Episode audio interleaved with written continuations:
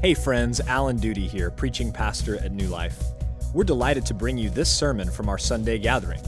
For more information or to support our ministry, visit us online at new life c s dot net. Thank you, and enjoy the following message.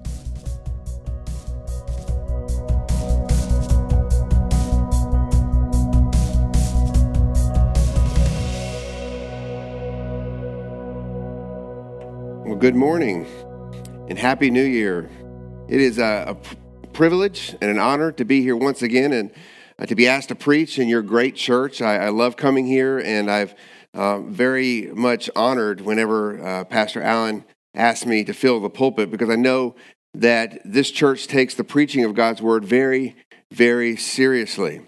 Now, those of you who've heard me preach before may remember that I grew up as a missionary kid in Quito, Ecuador.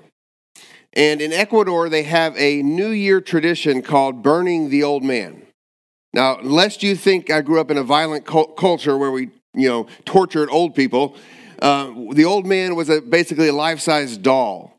And so what we would do is we'd take uh, some clothing and we'd, we'd stuff it full of straw and newspaper and, and other flammable materials. And sometimes we put some firecrackers in there as well. And then we top that old man off with uh, a papier-mâché mask or head uh, that you could buy from different vendors. And and the, the head would always be an effigy of some well-known person from the previous year. So uh, it could be a politician, uh, it could be a, a, a sports figure, perhaps someone from pop culture. And you'd put that head on that old man, and at the stroke of midnight, you'd throw the old man on a big bonfire. Symbolically, that old year would turn to ash and smoke. The old is past and the new had come. If there has ever been a year that we are happy to see go up in smoke, it has to be twenty twenty. And perhaps there can be no better book of the Bible to be studying than the book of Ecclesiastes after a year like twenty twenty. That's because Ecclesiastes is a very honest book. Solomon, the writer of Ecclesiastes, deals with the difficulties and the perplexities of life. But it's also a very challenging book. It's a tough book to read. It's a tough book to understand. And believe me, it's a tough book to preach. It is indeed a puzzling book for a puzzling age. I believe that's the title of the sermon series. Now, my assignment today is Ecclesiastes chapter seven and eight. Uh, but I will not have near the amount of time to go through all the details that you can find in chapters seven and eight. So here's my plan this morning. I want to take the section that we just read and let it serve as an outline to help us examine three big themes that we see here in chapter seven and in chapter eight. And I want to put it all into the context of us entering into a new year. So I'm going to go ahead and give you the three points right up front. I'm going to put them on the screen here as I say them. So here it is. As we enter twenty twenty-one, let us first of all reflect on the devastating brokenness of our world. And we see that in verse fourteen. Let us reflect on the devastating brokenness of, a, of this world. I simply want us to see that it's important to understand that things are not as they're supposed to be. And I want us to understand why they are not as they're supposed to be, and what we should do about that. And then secondly, my second point, after reflecting upon the devastating brokenness of our world, is I want us to rejoice in the many blessings of our lives. I want, as we enter twenty twenty-one, to be a year of joy, that we rejoice in the many blessings of our lives. Once we see the brokenness of our world, we can more readily appreciate the divine blessings that have come into our lives. And so as we enter twenty twenty-one, I want us to do it with genuine joy that takes pleasure in the good gifts that God gives us. And we see those, we see that mentioned in verse fifteen. And then finally in verses sixteen and seventeen, as we enter into twenty twenty-one, I want us to rest in the absolute sovereignty of our God. The only way we can find proper balance of enjoying life while acknowledging that this world is dreadfully broken is by faith, by resting in our God. and trusting in his sovereign providential purposes. So let's start here with verse fourteen of chapter eight. It says this, there is a vanity that takes place on earth. Let me just pause right there and remind you guys of what Pastor Alan taught you in the very first sermon in this series. That word vanity, it is oftentimes translated meaningless or, or emptiness, but it's better understood really because it can also be translated as vapor or mist, as sort of a fleeting nature, as, as a temporary Uh, that life is temporary.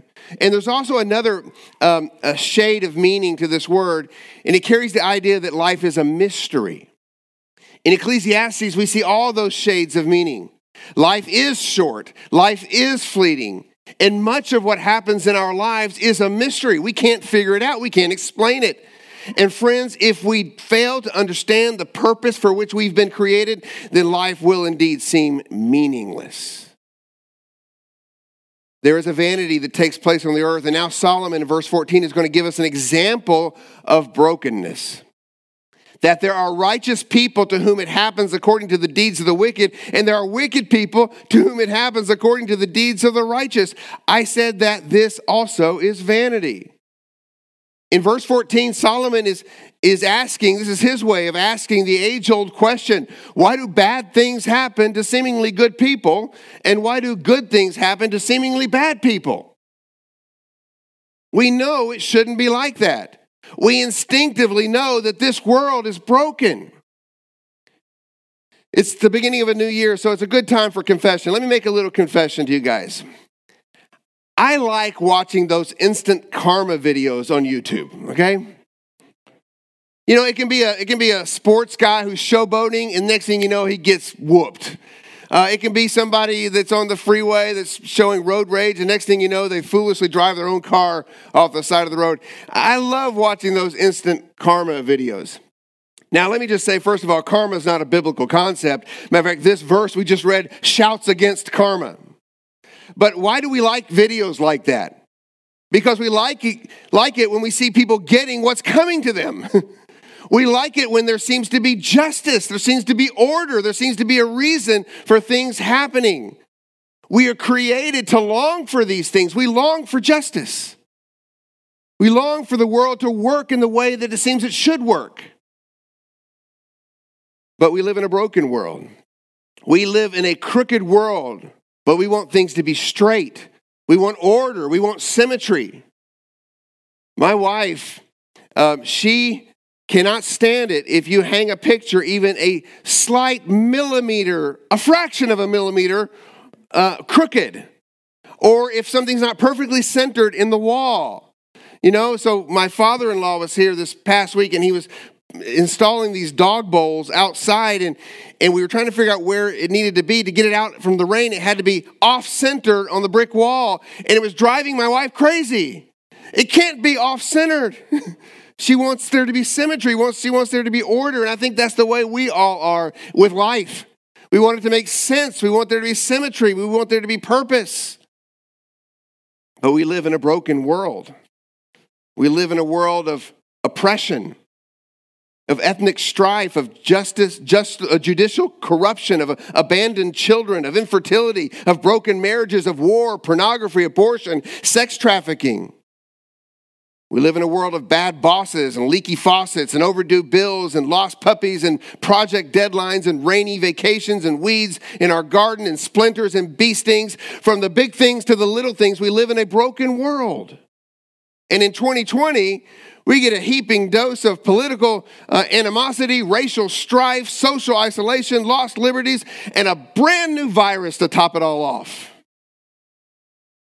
This is our world. And friends, nothing is new under the sun.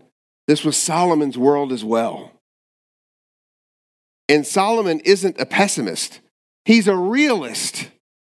Life's not fair. And I believe that one of the reasons God gives us Ecclesiastes, one of the reasons Solomon writes this book, is so that we can reflect upon that fact. God doesn't just tell us that life's going to be uh, uh, unicorns and dandelions. Go live for me and everything's going to work out great. No, he presents the hard realities to us, to us in books like Ecclesiastes and said, life is not fair. This is a broken world. We should see that this world is not the way it's supposed to be, and we should ask why. So I want to jump back to the beginning of chapter seven. And as I said, I'm not going to be able to go through all the chapter.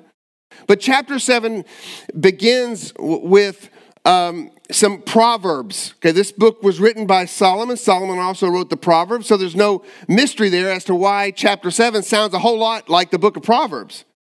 And, and the, all of a sudden in chapter seven, Solomon goes into giving us a bunch of Proverbs where he contrasts wisdom with folly. But in the process of doing that, he's, he's highlighting some things that are broken in our world. He wants us to think about the brokenness of our world. He doesn't want us just to ignore it. He wants us to think about it. And there's nothing more broken than the fact that death is in this world. And that's where Solomon begins. Look at verse one of chapter seven. A good name is better than precious ointment, and the day of death than the day of birth. And what is Solomon talking about here? Well, the scene is one of a funeral. And what Solomon is saying is that funerals are good because it's important for us to reflect upon the reality that, guess what? We're all going to die. And he says in verse one there, a good name is better than precious ointment. Precious ointment was a valuable commodity. It was used for a lot of different purposes, but one of the purposes that ointment was used for was to anoint a body after it had died. Why? Because they didn't have the embalming procedures that we have today, and pretty soon that body would begin to stink. And usually only the rich had such commodities. You remember the, the lady who broke the, the, the jar of precious ointment on Jesus' feet. It was Mary, and she breaks the jar of ointment on Jesus' feet. It was precious. It was valuable. And you remember what the, the Magi brought to Jesus there on after he was born, they brought precious ointments, and, and it symbolized, it foreshadowed his death. And so what's Solomon saying here? He said a good name is more important than precious ointment. What he's saying and what he wants us to reflect upon is this. What's going to matter when you die? How you smell or how you lived? What's going to be mad? What's going to matter when death hits you? Because it's coming. Is it how you lived? Are you going to have a good name, or are you just going to have precious ointments covering the stench? Solomon says that the day of death is better than the day of birth, not because he's some sort of morbid fellow, but because he knows that an even greater commodity than fine ointment is the commodity of time.